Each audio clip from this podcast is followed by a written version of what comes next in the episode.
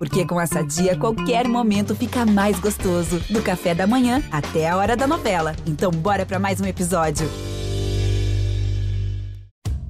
Olá, pessoal. Aqui Fátima Bernardes. Está começando agora a versão em podcast do meu programa do GNT, Assim Como a Gente. Sempre duas pessoas muito interessantes com algum ponto em comum, mas a gente sempre descobre mais alguma semelhança. Aqui no nosso estúdio, a plateia também vai participar. Queria já agradecer a presença de todos vocês aqui. Muito obrigada. Toda vez que a gente ouvir esse barulhinho, ó, é sinal de que alguém aqui pertinho também quer fazer uma pergunta. Vamos começar com a palavra ela e ele. Oi, gente, eu sou a Ludmilla, eu tenho 28 anos, eu moro no Rio de Janeiro, sou cantora e eu tô aqui hoje na estreia do programa dessa maravilhosa Fátima Bernardes, que fez parte da minha vida desde quando comecei a cantar. Eu frequento os programas que ela apresenta, sou apaixonada pela Fátima e hoje a gente vai fazer mais uma vez o que a gente ama: se divertir, papiar, curtir e aprender, porque a Fátima ela é muito inteligente, ela ensina muita coisa pra gente. Eu me chamo Luiz Maurício Pragana dos Santos. Você me conhece como Lulu, mas pode me chamar de Lux. A gente tem se visto há mais ou menos uns 40 anos, pelo menos nos últimos 11, no The Voice Brasil, onde eu sou colega de Fátima Bernardes, com quem eu vim hoje conversar aqui no seu novo programa de entrevistas. Porque eu adoro a Fátima e porque ela, para todos nós, é uma aula de como ser uma pessoa pública no Brasil, mantendo a integridade, a espontaneidade e a simpatia pessoal, que é a marca dela. Fátima, tamo junto. Oh, que lindo! Lulu, Ludmilla! Puxa! Tô tão, feliz de ter vocês aqui. Muito obrigada pela eu presença também de vocês. muito feliz. Obrigado, E eu. não foi difícil encontrar, sabe, pontos de conexão entre vocês. Além da música, o talento, assim, para fazer hits, que todo mundo canta. E eu vou arriscar dizer a coragem. A coragem para dizer publicamente que ama uma outra mulher, que ama um outro homem. Foi preciso mesmo coragem? Da minha parte foi bastante. Inclusive, esse era um assunto que quando surgia na minha casa, é, todo mundo ficava muito assustado, com medo da mídia descobrir, das pessoas de fora descobrirem, por conta né, de- do preconceito, de como as pessoas reagiriam, e eu tinha uma carreira a zelar e tal. Então, eu tive que ter muita coragem pra pra fazer isso, porque a gente não sabia o que ia acontecer, né? A partir da- dessa a partir declaração. da declaração, é. Você Mas sua família sabia. Não, minha família sabia, apoiava, amava a gente sempre. E só tinha medo do, do que as pessoas iam achar, né? Do que o público ia pensar, de como iam reagir comigo, de como a mídia ia me, ia me tratar a Claro. partir disso. Naturalmente. Receio de família, né? Cuidado. Aí a gente tinha muito medo. Aí eu falei, cara, quer saber? Isso é, um, isso é uma coisa que. Ai, cara, é, é tão gostoso, é tão bonito. Eu acho que eu, eu preciso viver isso, sabe? Eu não posso deixar isso escondido ou deixar de viver isso por conta do que as pessoas vão achar, do que vai acontecer. Eu realmente preciso viver. Eu acho que foi isso que aconteceu comigo. E aí eu tive coragem de contar pro mundo todo, sabe? Vo- Você também encara como um ato de coragem quando você decidiu? Acho que é a coragem do amor, sabia? Da paixão. Porque eu fui levado a fazer isso. Eu já tinha tido uma relação anterior é, com outro homem, ou com um homem, durante quase 16 anos, mas também não era vontade da outra pessoa de tornar aquilo uma coisa pública e eu jogava essa mesma ideia que a família da Ludmilla tem. É, por outro lado, impulsionado pelo, pelo sentimento da paixão e do amor, eu achei que eu tinha que fazer aquilo, um pouco porque já, já era quase tardio na minha vida também, e eu achava que era mais do que coragem, era necessário ter aquela honestidade, aquela sinceridade. Isto e assim é como eu sou. Gostem Eu- de eu- mim ou não. Eu quis falar em coragem, é, não que eu acho que tem que ter coragem para falar da sexualidade, mas porque a gente vive num país ainda tão preconceituoso e em que a violência é tão grande contra toda a comunidade LGBTQIA+, que eu encaro realmente como um momento de, assim, sabe, aquele momento Não, da é virada, de turning point, porque você, você não sabe o que pode vir a Sim. partir daquele momento, né? Você não tem ideia exatamente do que, que vai vir. Por exemplo, por outro lado, Fátima, não é uma violência que é exclusiva. É absolutamente verdade, talvez seja o país do mundo que mais mata Ma- é, pessoas trans, é. mas também é o maior, é, um índice muito alto de feminicídio, por exemplo. Sim. Existe uma violência estrutural é, contra o que é talvez a, o que é considerado feminino ou o que não é exatamente masculino do ponto de vista machista, por exemplo. Então não é uma coisa exclusiva, nos afeta diretamente, mas é estrutural, me parece. No- pelo fato de dessa declaração ter vindo no momento em que a Lud já tinha tido outros namorados, você tinha sido casado com a Scarlett Moon, com a jornalista. É, mostrar uma outra face trouxe esse medo de uma, de uma rejeição? É como se estivesse surgindo uma outra pessoa, uma outra artista naquele momento? É, a gente tinha medo. É, é disso que eu te falei. Porque toda vez que surgia esse assunto, tipo assim, com amigos e tal, aí todo mundo ficava tipo assim: ah, ninguém pode saber, porque senão, assim, sua carreira acabou e tal. E aí eu fiquei com isso na minha cabeça. De, pô, Você acre- acabou eu acreditando acabei nisso. acreditando que se alguém soubesse, a minha carreira ia acabar e tudo mais. Mas foi basicamente o que o Lulu falou. Eu comecei a ter um sentimento tão forte, sabe? Um amor tão lindo, tão gostoso, sabe? Uma relação tão saudável. Que eu falei, "Ge- a gente já não tava mais conseguindo esconder nos lugares públicos, sabe? Ela vinha, cuidava de mim assim, é um cuidado meio assim, meio estranho, né? Que foi E é tão bom esse cuidado, né? Hoje, Mas é quando uma eu vejo delícia. vocês assim tão felizes, isso, eu acho que isso, isso. Vocês falaram tanto de educar, de aprender, isso é tão educativo. Né? Vocês têm uma percepção de que a história de vocês acaba sendo algo que entra numa luta contra a homofobia, exatamente porque você olhar pessoas que você admira sendo felizes do jeito que elas são, isso ajuda nessa, nessa luta? Eu gosto de dizer que eu, eu não me sinto um ativista, mas tampouco vou ser um passivista, sabe como é que é? De aceitar é, a, o- a violência ou achar. Pelo contrário, eu quero normalizar o sentimento. É amor, né, Lud? Aham. É sobre o amor. É. Sobre encontro de, ser de seres humanos, de almas, de vontades, de sexualidade, de. Qual é o problema, gente? É. Se não começou hoje, não vai acabar amanhã. As pessoas são homossexuais desde que a humanidade existe. E também não são, senão não teriam uma humanidade. Né? Então, é- por que, que a gente ainda está, ou alguém ainda está tão espantado assim? A gente sempre poderá atribuir isso ao recalque de quem tem um problema em talvez aceitar Verdade. isso em si próprio. Verdade. Mas aí é um problema deles, não é nosso. É Cada um que cuide do seu, né? Da sua, das suas questões, é né? verdade. É, se você tiver. Bom, esse barulhinho que eu falei é a hora então que a plateia quer fazer algum tipo de pergunta. É Deixa eu ver onde Tinder, não.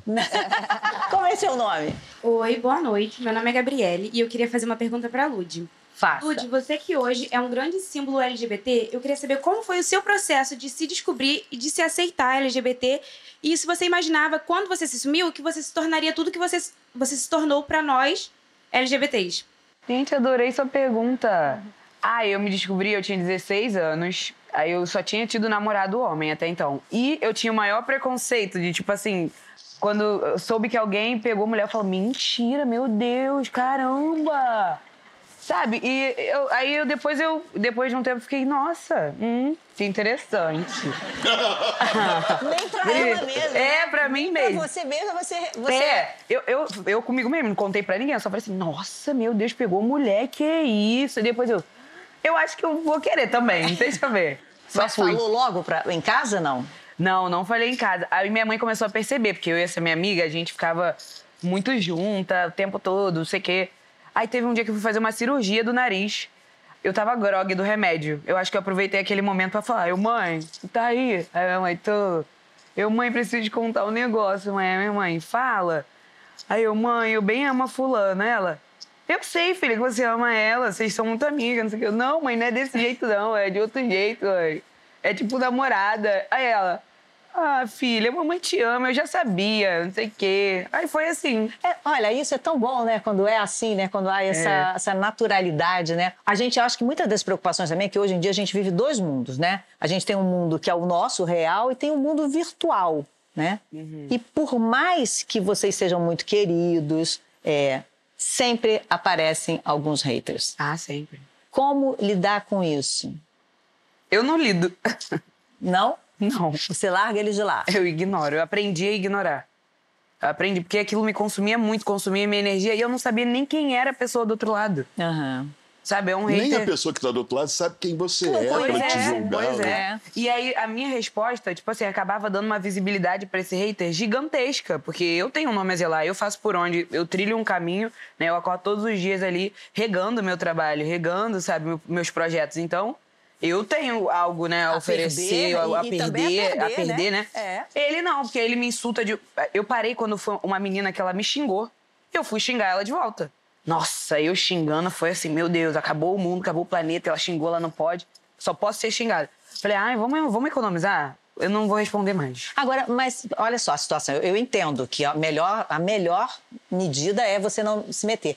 Mas como é que faz, por exemplo, o Clebson? O Clebson era um analista de sistemas. Ele não estava acostumado com uma vida pública. A Bruna, por mais que fosse eh, bailarina, o tipo de exposição É mudou outro, muito. Quer dizer, como casal, isso afeta, conversa, explica? Como é que faz isso? O Clebson tem um sangue frio, uma capacidade de encarar, assim, uma coragem pessoal Uhum. que vem do fato dele realmente não achar que deve nada para absolutamente ninguém.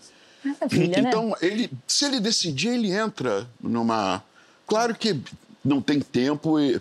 Hoje ele é meu empresário, Uhum. ele toca a minha carreira com todos os aspectos. Então ele tem mais o que fazer na vida. E por outro lado, o gesto de publicar, a primeira foto do casal, quem deu foi ele. No, no mesmo, na mesma rede social que a gente se conheceu. E eu apenas repliquei. Eu dei a mesma foto praticamente no mesmo intuito. Naquele momento, houve uma compreensão. Porque é, eu acho que é exatamente por isso, porque a pessoa assim nem tem noção do que vai acontecer com a vida dela. Você, quando republicou a foto, você tinha noção, mas a pessoa às vezes não tem essa noção, né? Aí ele tá lá, A outra o pessoa. Clebson. Você tinha ideia do que ia acontecer na sua vida? Que, por exemplo, a partir daquele momento as pessoas iam olhar o que você bota no carrinho do supermercado, que iam olhar o que você pede, quanto você gasta para comprar ou não sei o quê, que a sua vida ia ter uma mudança tão, tão drástica? Acho que nesse sentido, talvez eu imaginava, mas é, o, o pior de tudo foram as invenções que começaram a surgir a partir desse momento, né? Começou a sair que eu era piloto de helicóptero, começou a sair cada coisa surreal, assim, que você fala, gente, então é De assim onde, que né? acontecem é, essas desinformações, assim, que, que existem na internet, né? Então, é, o que mais me assustou foi isso, sabe? Foi essa exposição, assim... E as invenções? exatamente incorreta, assim, não condizia com a, com a, com a realidade, sabe? Pra Bruna, ainda antes, vamos pensar ainda antes de BBB, né? Porque quando foi pro BBB, aí você já sabia de tudo. Mas quan- antes, como é que você teve que lidar? Com o que, que vocês conversavam? Assim, chegou a te incomodar a, a- interferência das pessoas na vida de vocês? Então, é, quando a gente se assumiu, a gente já tinha um relacionamento há dois anos atrás. Então, eu via o que a Ludmilla sofria na internet, eu via como que era a vida dela. Era muito exposta, era tudo muito exposto. Então, eu meio que estava acostumada com aquilo, sabe? Mas quando a gente se assumiu, as coisas triplicaram. Era... Foi o que ele falou. As fake news, várias pessoas inventando várias coisas. E conforme foi passando o tempo, a gente foi meio que entendendo, é, sabendo lidar com esse povo de internet, né? A vida tá gostosa agora. Eu, eu falei, por favor, viver É assim isso. é bem melhor. Você Bem melhor. vê o que as pessoas falam, porque as pessoas inventam muito, sabe? Eu sou uma pessoa otimista. Eu acho que um dia a gente não vai precisar usar mais essa palavra assumiu e ninguém vai precisar ficar dando declaração Eu estou pública esperando do isso nada. acontecer já há algum tempo. Eu vou Eu- continuar tentando acreditar nisso, né? As Eu vejo a vida melhor no futuro. Eu também Eu me- vejo. Foi o que eu coloquei antes. Gente, qual é o problema? Vamos mover para frente, vamos começar a direcionar isso para os verdadeiros problemas, para a pobreza mundial, para a falta de alimentação, para a perspectiva do planeta. Tem tanta coisa com a, com a qual a gente possa se preocupar aqui, pelo qual a gente possa fazer alguma, Alguma coisa, coisa, efetiva, né, de- do que ficar de tomando mudança, Mas conta né? o da povo quer saber com que é quem a que gente se se deita. É, Né? É, Parece que é é, mais exatamente. importante isso do que esses outros assuntos que são muito importantes. E a resposta que a gente pode dar, deite-se você. É. Como é? Aham. Bom, temos mais uma pergunta da plateia. Boa seu nome? noite, Fátima. Meu Oi. nome é a Joyla Thompson. A minha pergunta é para Ludmilla. noite, amei o Ludmilla, brilho. eu gostaria de saber para você, a minha pergunta, como que foi o impacto da fama? Esse tipo de coisa, assim, é, é, o- é tipo de coisa que eu não lido, sabe? Ah, eu nunca parei e falei, nossa, meu Deus, olha a fama aí, caramba, Sou olha famosa. sou famosa, olha. Não, eu fui vivendo e, e tudo que ia acontecendo de legal eu falava, caraca, que legal, tu viu isso? O shopping parou aqui pra, eu- pra eu não sei o quê. e tal. E foi, foi indo assim, eu- foi super natural pra mim. Aham. E é- Porque eu acho que é gradual, né? Vai vindo devagar. Vai vindo devagar, é. Eu conheci a Ludmilla como MC Beyoncé. Uhum. Ela ainda foi ao encontro como MC Beyoncé. Aí depois ela Eu teve também. no. Todo É, mundo. Todo mundo, É. né? Mas assim, ela depois foi no Esquenta com a Regina Casé. Um beijo pra Regina. E trocou de nome. Vamos relembrar esse momento. Eu primeiro queria que vocês soubessem, que é muito engraçado, teu nome de batismo, qual teu nome de verdade é? Ludmilla. Ludmilla. A minha voz, gente. Eu acho. Eu achei lindo. Agora, peraí. Com vocês no Esquenta, MC Ludmilla! Muito bom. Muito Ô, legal. Ludmilla, e de lá pra cá, o que é que mudou? Não vai falar do cenário, hein? Pelo amor... Ah, Tá deixa eu explicar aqui. viu? Voltou a ser redondo. Deixa eu explicar pro Lulu. A gente tem uma private joke, uma piadinha nossa. Toda vez que a gente se encontra, a gente fala, e o cenário, hein? E, E a o mesa, cenário? hein? Conta pra ele. Porque foi a seguinte, era a terceira vez que ela ia. E ela ia sempre com um DJ. Primeiro o MC Beyoncé, depois o Ludmilla, só ela e o DJ. Dessa vez ela estava com banda, com bailarinos. E aí eu levantei e falei, Ludmilla, o que, que mudou desde a última vez que você veio aqui? E, ela, e realmente o cenário tinha acabado de mudar. Ela falou, ah, o cenário. Aqui era redondo, tinha uma mesa. E aí eu falei, não, Ludmilla, na sua carreira. E ela pegou ali, sabe aquela virada assim, que ela não acusou o golpe?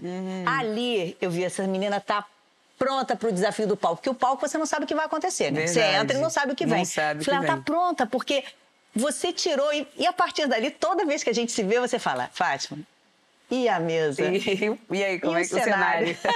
então, assim, não é sobre o cenário, mas o que que mudou? A- você acha que a mudança para Ludmilla, quer dizer, a, a gravadora já via um potencial em você que não daria para seguir com o MC Beyoncé, né? É verdade. Logo depois desse processo, é, eu já comecei a fazer outro tipo de música que eu já, já queria, que era meio usar R&B, sabe? Era usar mais os meus vocais, porque eu sempre gostei muito de cantar e minha maior referência era- sempre foi a Beyoncé. Qual o sabor de chegar em casa com o primeiro dinheiro vindo da música? A gente faz um supermercado ótimo.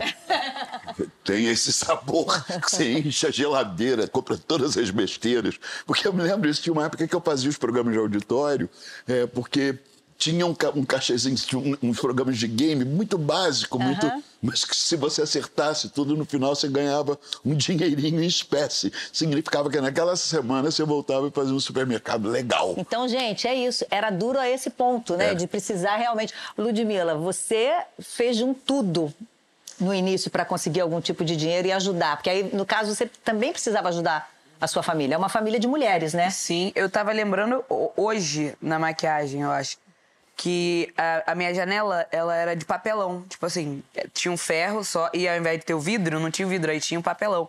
Aí eu tava falando, caramba, olha como a vida mudou, cara. Onde eu tô agora? Porque eu tava comprando umas coisas um pouquinho cara lá, aí eu, eu, eu fui, Aí comecei a lembrar.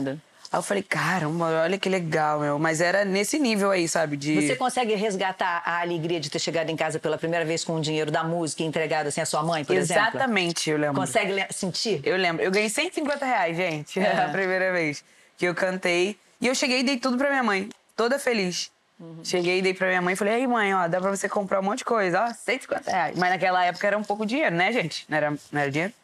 É que hoje que não dá pra comprar quase nada, né, com 150 reais, tá tudo caro. Mas naquela época, assim, eu tava assim, ui, rica, Ela 150. tinha mãe. Você nunca teve contato com seu pai? Não, não tive, eu não cresci com meu pai, não tive Não contato teve. com ele. Alguém ocupou esse lugar de alguma maneira pra Ah, você? o meu tio, né? O meu tio e meu padrasto também. Meu padrasto era tipo assim, fazia o papel de pai. Me levava pras festas que eu queria, me buscava, me levava na escola. Se alguém arrumasse confusão comigo na escola, eu falava com ele, ele ia lá, Pronto, resolvia. É, é. Você tinha algum suporte familiar, em termos assim, até financeiro, naquele início? Que o Lulu saiu de casa com 17 anos. O, o meu patamar econômico é, mudou muito, baixou muito. É, eu morava com meus pais numa casa na zona sul do Rio de Janeiro, perto da Lagoa, coisa e tal, e fui morar no centro da cidade, com a banda, onde os aluguéis eram bem baratinhos e dispostos de materiais. Em 1974, mais ou menos, era um colchão no chão e uma caixa onde eu botava minhas roupas. E tinha uma outra caixa onde eu botava um rádio de pilha AM, FM. E muitas vezes a vida meio que te tira o, O prumo, o foco. o, o prumo, o foco e o tapete. Por isso que perseverança, eu acho que é A chave. A chave. É, o Lulu fez em 82, era o primeiro, o primeiro álbum, né? Já teve o sucesso de Tempos Modernos, mas depois veio... Você já Sabe? gravou um certo alguém para uma novela. Foi o primeiro contato que a gente teve via rede social, porque eu Aham. recebi uma, você cantando a música, aí eu me filmei ouvindo você Ah, cantando a minha música. Zerei. Nossa, muito. Inclusive, poxa, tu não tem umas músicas lá, não? Uma composição sua que tu nunca lançou? Opa, estamos aqui no Vamos balcão de conversar. negócios. Vamos ou ver a gente pode escrever aqui. junto, né? Diga. Também. Vamos conversar. Vamos- Já estamos conversando. É, já estamos, né? Vamos, vamos eu- fazer. Alô? Oi? Mais alguém querendo fazer uma pergunta? Olá, me chamo Rômulo. Boa noite, Fátima. Boa noite, Lulu. Boa noite. Minha pergunta é para você, Lulu. Você já tinha uma carreira consolidada, é, um nome, e se viu na necessidade de sair do armário, fazer o seu outing para poder viver a sua vida junto com o Clebson. É, você teve algum receio que os haters ou que a internet ou sofrer algum tipo de represália por consequência dessa sua saída? Se você deixar de fazer alguma coisa por medo, então é você que está se sabotando. Muito mais medo da opinião dos outros. Porque quando é uma coisa que é tão cabal, tão importante, tão fundamental para o ser humano, como é, é, a própria sexualidade, é o que está no, no fundo de cada ser humano. É a vontade mais urgente. É, o que toca a humanidade é o Eros. O oposto disso é Thanatos, os, os dois arquétipos. Eros é a vida, Thanatos é a morte. Qual que você escolhe? A vida, né? Todos nós. Obrigado pela pergunta. Então você também escolheu a vida o tempo inteiro, viu? Eu escolhi a vida. Eu botei uma coisa na minha cabeça que, tipo assim, ah, eu só tenho essa vida, então eu vou aproveitar. Então, já que a gente passou esse primeiro bloco todo, que na minha opinião, falando de amor, né? Então, vou aproveitar que na próxima, no próximo bloco, então, a gente vai falar de pedido de casamento emocionante, lua de mel dos sonhos, com direito a música nova. Já já a gente vai falar sobre isso. Não sai daí não, tá bom? Até já. Estamos de volta com Lulu Santos e Ludmilla. A gente está conhecendo pontos em comum desses dois. Será que agora eu queria saber uma coisa assim bem rápida? Gosto estranho por comida. Alguma coisa que você coma que você acha estranho? Eu gosto de giló. Eu amo o olho do peixe. Tá, gente. E todo mundo fica assim, ó, pra mim. Giló não, eu já tô Meu achando pai giló comia, ótimo. Ah. Eu achava admirável. Agora sabendo que você... A minha avó sempre fala que, tipo assim, isso é pra inteligência, neta. Você vai ficar muito inteligente. Come olho do peixe desde pequena. Eu cresci comendo olho do peixe. Gente, Minha olho do mãe- Peixe, valeu, É, que é pra vale- ficar é. assim. Algum sonho de vocês, assim? Eu sonhei que tinha alguém entrando na minha casa. Eu fui direto pro aplicativo e comprei um spray de pimenta. Não sei porque, já encomendei, Olha já chegou lá em casa. Pessoa toma uma atitude rápida, né? Um Rápida. sonho, sonho uma reação. Eu ia falar de um sonho que foi o seu pedido de casamento. Porque, pelo amor de Deus, no Olha, meu palco, Deus, olha o que ela ia falar e olha o que eu progresso. falei. Não, Corta aí, gente. Corta aí. não, não, não, era isso, era isso. Era- Depois eu ia partir porque para coisas outras, outros tipos de sonho, não o sonho da noite, mas o sonho de ter um pedido de casamento feito no palco da Fundição Progresso. Esse, eu acho que foi um momento que, como serviu para a pessoa, no amigo que nos fez a pergunta, é, foi muito ilustrativo. Eu tinha 65 anos quando isso me aconteceu. Eu tenho 70 agora. Tem Clebson, 70. eu tenho 70 anos. Isso é maravilhoso. Obrigado, meu. Mais maravilhosa é você. Clebson tem 31. Então tem uma diferença enorme de idade entre a gente. Isso te preocupou em algum momento do, do início Não, da relação? a- a- a- não me preocupou. Apenas depois eu percebi que podem fazer o pior uso possível. Costumamos dizer, "Você é- quem é seu enfermeiro? É, ah, tá cuidando do bobozinho. É, é, o etarismo, todo tipo de preconceito se acha no direito de ser exprimido, né? Até isso virar crime, como está virando agora. Amém. O STF, pelo, a- finalmente, amém, para nós todos, está tornando um crime, crime, de injúria racial ou crime de homofobia. Homofobia, são crimes já no Então, Brasil. é, obrigado por essa legislação. É, nós Mas todos é- agradecemos, não es- especialmente é, nós, mas eu acho que a humanidade toda que ganha com esta largueza, com esta compreensão do outro, a vida é sobre você e sobre o outro. Uhum. Teve música de pro Clebson depois disso. Quer dizer, um álbum. o amor é altamente produtivo, né? Faz com que você gere coisas incríveis graças É muito ao amor. bom, né? Não é? Você também está falando, mas a sua lua de mel na Maldivas você compartilhou, não só com a sua família, mas você compartilhou um pouco com Everybody, todos é. nós e gerou uma música que eu já vi, é uma das mais pedidas quando você faz show, quando você vai aos programas, você tem que cantar, não é? É uma a música Bruna lá, que- ó. Bruna só balançando a cabeça. Ó, ela foi, sabe? Eu, eu li um dia desses um comentário da menina falando assim: Caramba, Lud, o meu pai, que é super homofóbico, ama a sua música e o clipe com a Bruna. Eu acho que ele tá começando a ceder. E respeitar, né? Porque muitas vezes essas pessoas é, que não, não tenham como vocês, né, o suporte, muitas vezes são muito desrespeitadas, A né? gente- são as- humilhadas, são, São. postas São na histórias que rua. a gente mais São- ouve. é- você deve- vocês devem ter ouvido muita, muito, né? Muita. Aí, tem vezes que, que as pessoas fazem a gente chorar no meio da rua. Fala assim, eu quero agradecer a vida de vocês, porque vocês mudaram a minha vida na minha casa com a minha mãe. Porque a minha mãe sempre amou a Ludmilla, sempre amou o jeito que a Ludmilla trata a família dela, de como a Ludmilla se comporta. Ela sempre amou a imagem da Ludmilla. E a Ludmilla assumiu a esposa dela e ela continua sendo a Ludmilla maravilhosa. Então ela viu que não tem problema nenhum nisso. Isso não é doença, isso não é coisa de outro planeta. Que uma pessoa que ela ama muito, sempre gostou, assumiu a outra e olha que vida maravilhosa que elas têm. Então minha filha também é maravilhosa e começou Não a vai deixar de a filha ser, de- não começou vai mudar a nada, filha né? dentro de É casa. aí.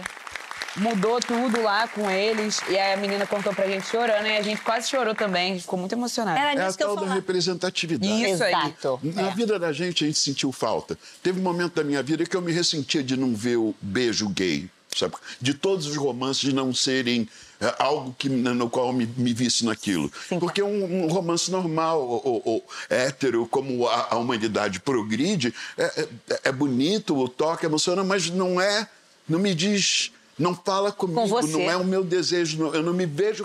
É a tal da representatividade. Eu não me vejo representado naquilo. Então, gestos como o da, da Ludmilla, de expor com tanta poesia, não é nem expor, de colocar, de, De viver, publicar. é. De viver e publicar. Por que, por que não? Né? Porque qualquer outra pessoa pode fazer isso e você não pode, que nem lhe passa pela cabeça. Muito bem feito. E isso acaba servindo para outras pessoas como alento, como uma luz, como uma possibilidade que as pessoas veem em si próprias. E a gente Eu acho que é libertador pra quem a gente não é ativista no assunto. A gente É? simplesmente a gente vive. É, a gente isso. vive normalmente, assim, é assim que a gente vive, posta, normal. Aí a pessoa acaba tipo assim, ah, tá, normal mesmo. E E isso fica num segundo plano, porque não diz, muito, não diz nada de respeito a ela, né? Então ela vai continuar admirando o seu trabalho, o seu trabalho, independentemente de qualquer outra coisa, né? O que, que inspira vocês, assim, na hora da composição? Às vezes é o que eu ouço, às vezes é o que eu vejo, mas eu, eu sempre tô ali, sabe? Como você compõe, Lúdio? Depende. Na boca ou você toca alguma coisa? Na boca. Na boca. Na boca. Às vezes eu boto uma batida, alguma coisa assim, só Pra pra, guiar. né, pra guiar e vou. Mas às vezes eu faço com um violão também. Eu não sei tocar maravilhosamente, né? Mas sabe uns acordes pra- Sei uns acordes pra, pra fluir a melodia, assim. Eu também sei uns poucos. Opa! Alô? Oi? Quem é? Ah, quem que vai fazer a pergunta agora? Como é seu nome? Oi, boa noite, Fátima. Meu nome é Sionara. A minha pergunta é para o Lulu. Lulu, eu vi você, eu vi a sua participação na novela Vai na Fé. Você pretende seguir a carreira de ator? Bom, obrigado pela, pela pergunta. Provavelmente isso significa que você apreciou.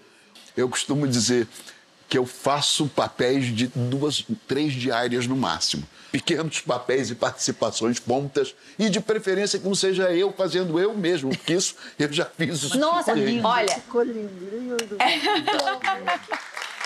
Eu acabei participando também do último capítulo de Vai na Fé e eu brinco que há um esforço enorme aqui na TV para encontrar alguém que faça eu mesma melhor que eu.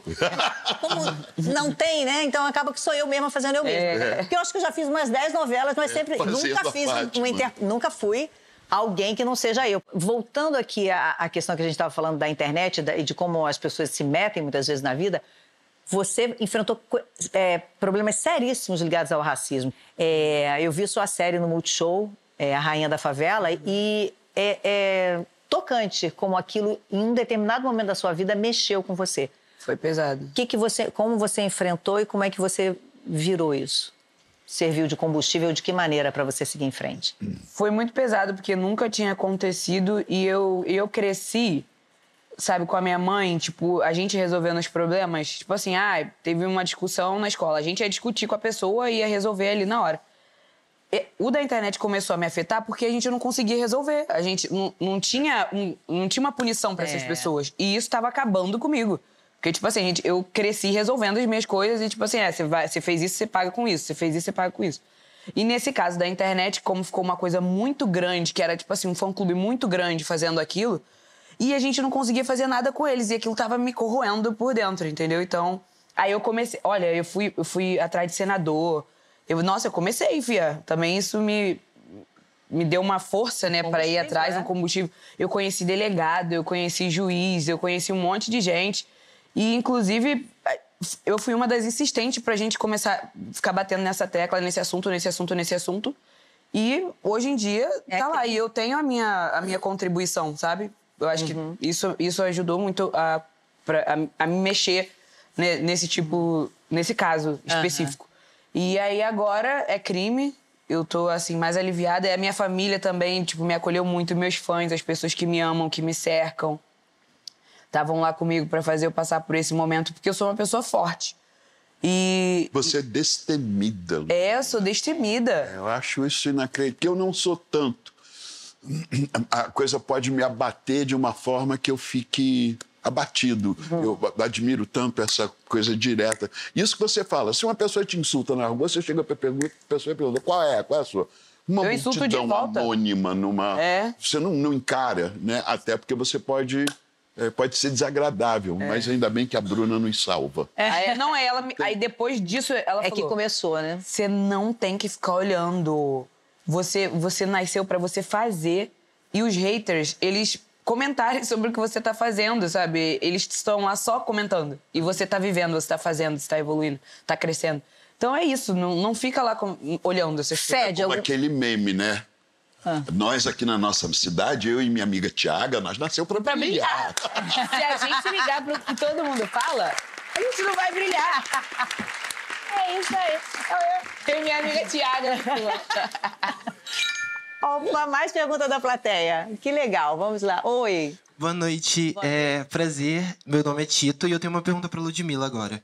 Lud, é, você como uma das maiores representantes do funk hoje em dia e uma grande inspiração pra muitos jovens hoje em dia, principalmente negros e peri- periféricos, é, com certeza teve alguma rainha da favela na sua infância. Quem foi a sua rainha da favela, assim como você é pra muitos assim e pra mim também? Olha, no meu caso, a minha rainha da favela, que foi uma inspiração assim. A minha maior inspiração foi a Beyoncé. Fui pro show dela umas quatro vezes. E eu vi como ela se comporta no palco. É, eu, às vezes me dava uma coisa de vergonha no palco, que eu não queria, sabe, incorporar meio a, a música que eu tava cantando. E eu fui no show da Beyoncé e ela incorpora literalmente o que ela tá cantando. Eu falei, olha, eu vou fazer isso também. E hoje, como é que você olha e, e se imagina, que eu acho que é um pouco o que ele disse, sendo a Beyoncé de tantas meninas que hoje se inspiram não na Beyoncé, mas na Ludmilla? Nossa, eu me sinto tão feliz porque isso era uma coisa também que eu queria. Porque, como, como eu via a Beyoncé assim como uma big inspi- inspiração pra mim, eu queria muito que as pessoas me vissem assim também. E hoje, e hoje em dia, tem muitas me colocando nesse lugar, muitos. E eu fico muito realizada. Eu falo, cara, é esse, eu tô no caminho certo, sabe? E cada vez é, cuidando mais, cada vez procurando evoluir, porque eu sei que agora eu sou a Beyoncé de outras vidas, sabe? Então. Você é uma referência para um país inteiro. ele é uma big referência. Não é? Como artista, como é que é? Isso em algum momento pesa na mochilinha que você carrega? Não, eu não fico pensando em mim mesmo como uma referência.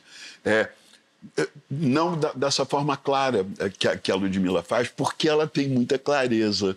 né? E, ao mesmo tempo, eu estou fazendo isso há um tempo, e, e tem idas e voltas, tem momentos que você está mais exposto, mais acendido, mais aceso, tem momentos que nem tanto. Você estava dizendo que ele não se vê como representatividade? Vou, vou contar uma coisa que, a- que eu falei para a Ludmilla. Ah, Lud, queria que você fosse ao programa, vai ser com o Lulu. Não vou falar nada, vou ficar só ouvindo ele falar. Não quero Foi. falar nada, só quero ouvir Só ele. vou ouvir. É isso que a gente sente ouvindo você falar. A gente quer ouvir. Eu queria usar uma palavra, mas a Fátima me proibiu de usar palavrão, né? Lá no camarim, você falou? É, palavrão, achei que não ia ser. É fogos. Ele é. Fogos, é fogos. É. Bom, pessoal, depois do intervalo, nós vamos ver como Lulu e Ludmilla foram parar na telona do cinema. A gente volta daqui a pouquinho. Estamos de volta com Ludmilla, Lulu Santos. Aqui a gente está descobrindo vários pontos em comum na trajetória e na vida desses dois artistas. E eu queria saber o seguinte: que momento vocês escolheriam como momento inesquecível até agora da carreira de vocês? Quem quer começar? Ah, e um momento inesquecível pra mim foi quando eu lotei o Engenhão, um estádio com um show solo meu. Foi um momento inesquecível Foi com o mim. Numanice? Com o Numanice, é. Foi esse ano. E foi muito legal você falar disso, porque esse, esse show foi inesquecível para você. Eu tenho certeza que foi para muita gente, porque a Ludmilla, não sei se você acompanhou, Lulu, ela fez uma campanha com o Hemorrio. É, eu vi, eu vi isso tudo. Cada pessoa que fosse doar sangue ganhava um ingresso pro, Pro pro Numanice, show é. do, do Numanice. Bombou Hemorrio. Foi Sold out maravilhoso. não, Hemorrio. Sold out E como é-. Foram o quê? Uns dois mil ingressos que você distribuiu? Não lembro exatamente, mas foi por aí, assim. Eu sempre quis atrelar minha carreira a ações, a ações sociais, porque eu, que- eu quero ser essa pessoa que faz essa diferença no que eu posso, Nesse né? Não dá sentido. pra mudar o mundo todo, mas aonde eu consigo chegar, eu quero fazer a diferença. Com a minha música, com a ação social, eu quero ser usada da forma correta aqui na Terra. Então eu sempre quis atrelar aos meus projetos de ação social. E, e eu tô vendo que cada vez eu tô, eu tô ficando maior, sabe? Eu tô ficando mais respeitada, eu tô ficando mais, mais requisitada. Tá grandona, né? Mas Tá grandona. É, tudo gradativamente, assim. A gente consegue ajudar a galera que precisa de sangue e ajudar quem não tem condição de comprar o ingresso. Sim. Olha, Aí a gente também separou um pedaço da nossa plateia aqui, ó. De galera que foi assistir ao Numanice depois de doar sangue. Que primeira vez? Levanta a mão, por favor. Você, como é seu nome? Carol. Carol. E como foi? Foi uma experiência incrível. Eu tenho medo de agulha, não vou mentir. Ah. E chegou lá na hora, eu fiquei um pouquinho nervosa e tal, porém eu pensei, deixei meu medo de lado e pensei que eu, além de eu estar ajudando alguém que precisasse, eu ia ter a oportunidade de participar também do Numanice, que é uma experiência incrível, é um show maravilhoso. E só quem foi sabe. Alguém ficou tão tocado a ponto de, de decidir doar novamente? Eu já tinha doado, ela foi a primeira vez, mas eu já tinha doado. E eu acho muito importante. E eu achei muito legal a atitude da Ludmilla de ter usado a visibilidade dela para promover uma coisa tão importante. Aham. Porque, como a gente viu lá nas notícias, que a doação foi equivalente a um mês em um dia. Então, assim, foi uma coisa incrível e eu espero que outros artistas também tomem essa iniciativa. Você, que de momento você destacaria, Lulu, como inesquecível? Caramba. Tanta coisa, né? É. Tanta... Eu- acho que eu vou me ater à história mais recente, assim. Essa passagem pela televisão, no The Voice Brasil, esses, É. esse tempo todo, é, a- a- as relações com as pessoas. Eu sou um artista solo, como, como Ludmilla era. É. Não sou uma banda. Eu, eu tomo minhas decisões sozinho, eu faço o que eu quero, o que eu, eu acho que está certo naquele momento. Às vezes acerta, às vezes não, mas normal. Mas quando, numa situação com essa, que você tem uma direção, tem uma produção, você tem que discutir ideias, você tem colegas de bancada com quem você tem que para mim foi muito importante porque um pouco revelou é, uma, uma, uma faceta mais humana, talvez, da minha personalidade para um público muito grande que assiste televisão de noite e me deu a oportunidade de me expressar um pouco mais claramente de ter esse encontro tão bom com tantas pessoas. Eu ia dizer se, se ainda hoje existe algum tipo de, de preconceito em, em- relação ao funk, porque você é de uma geração que sedimentou esse sucesso para todos os públicos. Você acha que ainda rola um pouco de preconceito em relação ao funk? Olha, com certeza deve rolar em outros lugares, mas, ah, mas eu... se rolar, pior pra pessoa, É, sabe pior como é pra que é? pessoa, Ah. amor, tá louca. É. Hoje em dia, com as plataformas de stream, sabe? Com, esse, uma- com, com os aplicativos dá pra você fazer dancinha e tal, tal, tal. Acho que o funk, ele invadiu total. Até a mãe, a mãe que não gostava de deixar o filho ouvir funk, porque achava que era coisa disso, daquilo, de marginal, de gente que não presta. Hoje, a, re- a rede social tá aí pra mostrar pra elas que o, o Aham. funk...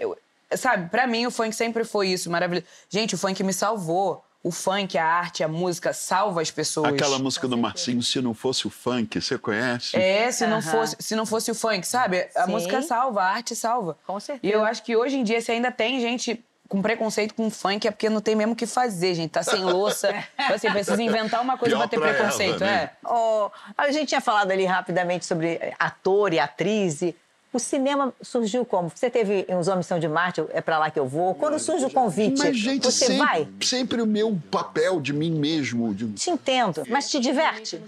Eu me divirto, mas eu nunca tive a experiência como a Lud fez de ter um papel e várias diárias e ter que ser aquela outra é, pessoa e diariamente. treina e faz. Ela sabe Ela fez dizer. policial também. Eu fiz uma sei policial, disso. aí eu fui ver, caramba, aí eu falei, nossa, depois disso eu vou dar valor mais ainda por, pra atriz, pra ator, É. que tem que se preparar muito, gente. E Velozes e Furiosos, que você acabou... ah, tava lá. Velozes e Furiosos, Velozes e Furiosos. é. Como é que foi isso? Você viu? Deu uma bandeirada? Do nada eu fui convidada pro Velozes e Furiosos. Eu cheguei lá, Como Van Diesel do nada? Do Ninguém nada, me convidou porque... pra fazer Velozes e Furiosos. Alguma É, coisa foi do nada, porque assim, eu não sou atriz, né?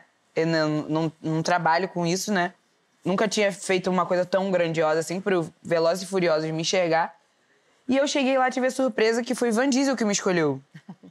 Ele gostou da música, ele gostou da minha música, ele queria que eu fizesse uma música pro filme primeiro. E eu fui fiz a música pro filme, ele gostou muito da música do filme. E ele queria que eu fosse lá participar e dar a partida pra eles da, da corrida. Nossa, foi maravilhoso, foi uma experiência incrível, Foi aqui? gente.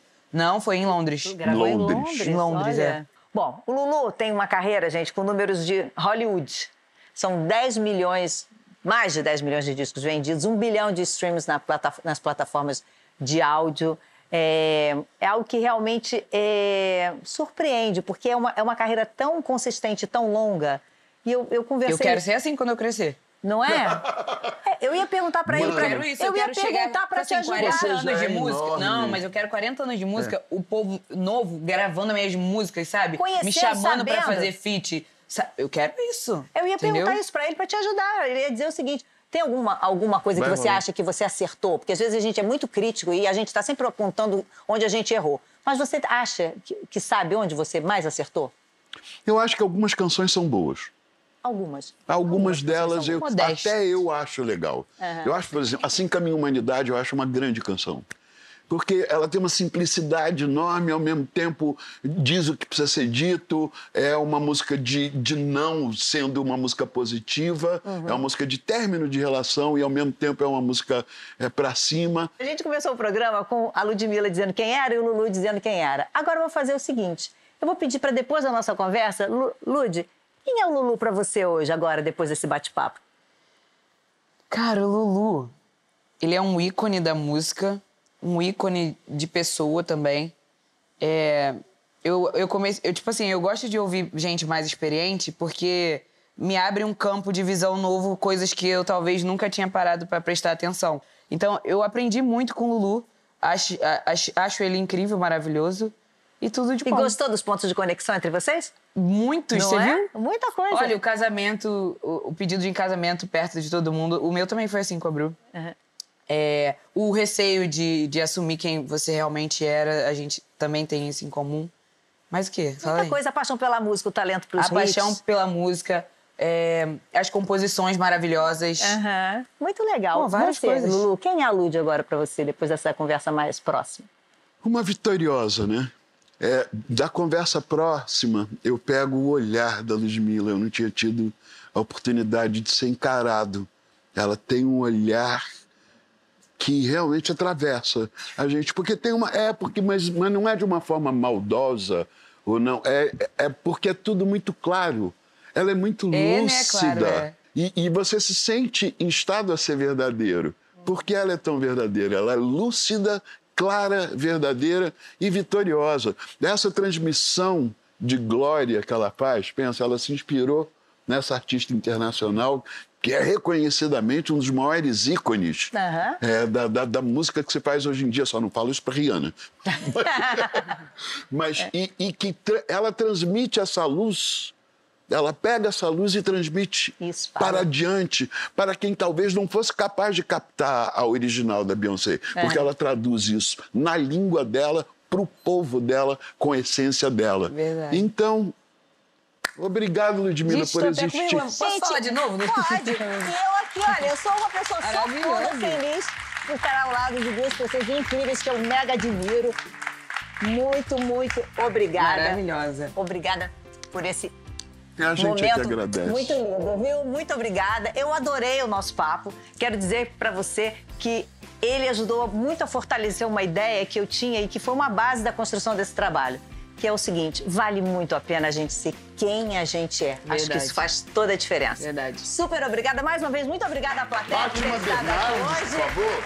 Um beijo pra você que nos assistiu. A gente está de volta na próxima semana. Até lá. Tchau, tchau.